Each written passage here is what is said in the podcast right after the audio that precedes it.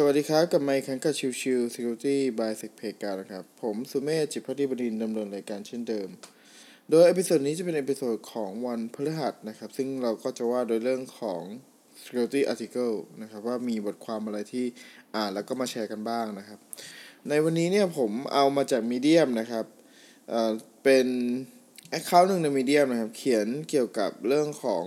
how to create a culture of cybersecurity at your company นะครับ ซึ่งผมก็มองว่าเออมันดูไม่ได้ซับซ้อนอะไรดีก็ดูเลยอยากมาแชร์ให้ฟังนะครับเเขาบอกว่าในเรื่องของเรื่องของการ work from home หรือในช่วงโควิด -19 อะไรเงี้ยครับ มันก็จะมีลักษณะของการทำงานที่เป็นแบบรีโมทมากขึ้น แล้วก็ user เองก็ใช้งานเกี่ยวกับ IT มากขึ้นนะครับ ซึ่ง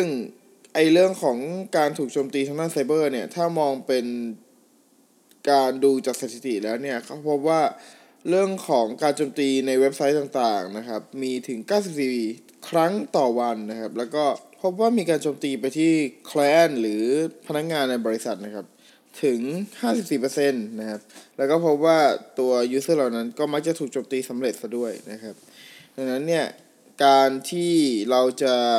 ให้ตัวขององค์กรเองมีวัฒนธรรม ทางด้าน Cyber Security คือมีการตระหนักรู้ในเรื่องของ Cyber Security จึงจำเป็นสำคัญนะครับ ก็เรื่องแรกในสิ่งที่เขาแนะนำก็คือเรื่องของการพยายามทำ phishing attack simulation ให้กับพนักงงานทั่วไปเพื่อได้รับทราบว่า โอเค ตัวของ phishing ที่ตัวของ attacker ที่อาจจะโจมตีมาที่ client เนี่ย มันมีเป็นแบบไหนได้บ้าง มันมีลักษณะยังไงได้บ้าง แล้วก็ตัวของ client จะได้รู้ตัวว่า เมื่อมีการรับ อีเมลประเภทนี้เข้ามา ก็ไม่ต้องเปิด ไม่ต้องไปยุ่งกับมัน ลบทิ้งไปเลยหรืออะไรอย่างนี้เป็นต้นนะครับ ตัวต่อมาคือเรื่องของ enforce strong policy password นะครับ ซึ่งในส่วนนี้เนี่ยผมเคยพูดไปแล้วในตอนของ NIST นะครับ ที่ว่าด้วยเรื่องของการตั้ง password อย่างไรให้ปลอดภัยนะครับ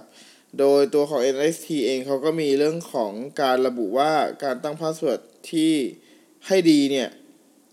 ตัวของ password เนี่ยควรจะตั้งให้ complex คือมีความยาวประมาณ 8 ตัวอักษรขึ้นไป โดยที่มีตัวอักขระพิเศษ ตัวใหญ่ตัวเล็ก แล้วก็ตัวเลขผสมกันอะไรเงี้ยนะครับ แล้วก็อีกสิ่งหนึ่งที่สำคัญคือไม่ต้องเปลี่ยน password บ่อย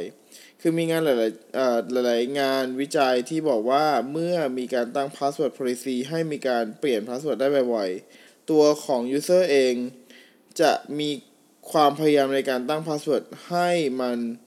จำได้ง่ายขึ้น นั่นหมายความว่า password เองก็จะอ่อนลงไปด้วยนั่นเองนะครับ แล้วก็ improve cyber security with fewer resource คือเนื่องด้วยในช่วงของโควิด -19 นะครับ แน่นอนว่าผลกระทบทางด้านเศรษฐกิจมีสูง ตัวบริษัทเองอาจจะไม่ได้มีมัดเจ็ตในเรื่องของการ implement ตัวของ cyber security hygiene ที่มากนัก หรือตัว strategy ต่างๆ เนี่ย ก็ยังขาดตัวเงินเงินลงทุนที่จะเข้ามาช่วยเสริมทางด้าน cyber security ให้ดี ดังนั้นสิ่งที่มันทำได้เนี่ย เราก็อาจจะต้องเสียเวลามากขึ้นไปเรียนรู้ตัวของ Open Source ต่างๆ หรือนำ Open Source มาประยุกต์หรือสร้าง tool ขึ้นมาใหม่ภายในองค์กรเอง เพื่อจะให้ตัวขององค์กรเองไม่ต้องเสียในเรื่องของ budget ในเรื่องที่เป็น Product นะครับ แต่กลับกันกลายเป็นใช้เวลาในการพัฒนาตัวแพลตฟอร์ม หรือพัฒนาตัวของแอปพลิเคชัน ที่เป็น Open Source อยู่แล้ว เอามาใช้ในองค์กรได้อย่างมีประสิทธิภาพจะดีกว่านะครับโอเคเอพิสดนี้ฝากไว้เท่านี้นะครับ ขอบคุณทุกท่านที่เข้ามาติดตามแล้วพบกันใหม่สำหรับวันนี้ลากันไปก่อน สวัสดีครับ